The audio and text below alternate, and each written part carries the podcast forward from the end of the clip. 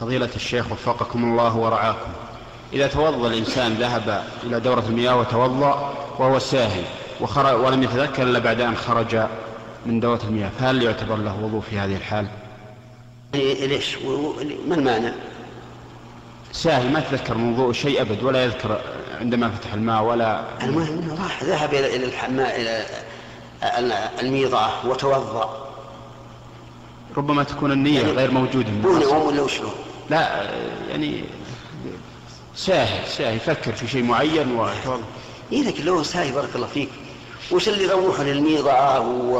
وغسل كفيه وتمضمض واستنشق وغسل وجهه وانتهى. وقال أشهد أن لا إله إلا الله وأشهد أن محمد رسول الله. كل هذا ما يدعي عن نفسه. نعم يفكر في شيء معين أو في أمر ولا يفكر ما يخالف. المهم ما يعتبر له وضوء نعم له وضوء لا شك. حتى لو كان النية حتى ما يتذكر هل هو نوى أن يتوضأ ولا لا؟ ما راح له ناوي. لا يمكن سهل يقول العلماء رحمهم الله لو كلفنا الله عملا بلا نية لكان من تكليف ما لا يطاق. وجاء رجل إلى ابن عقيل عالم من علماء الحنابلة متقدم.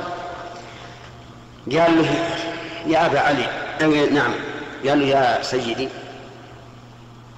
إنني أذهب أغتسل من الجنابة في دجلة دجلة نهر. ثم أخرج وأنا أعتقد أني على الجنابة. قال له الرجل ابن عقيل رحمه الله لا تصلي. لا تصلي.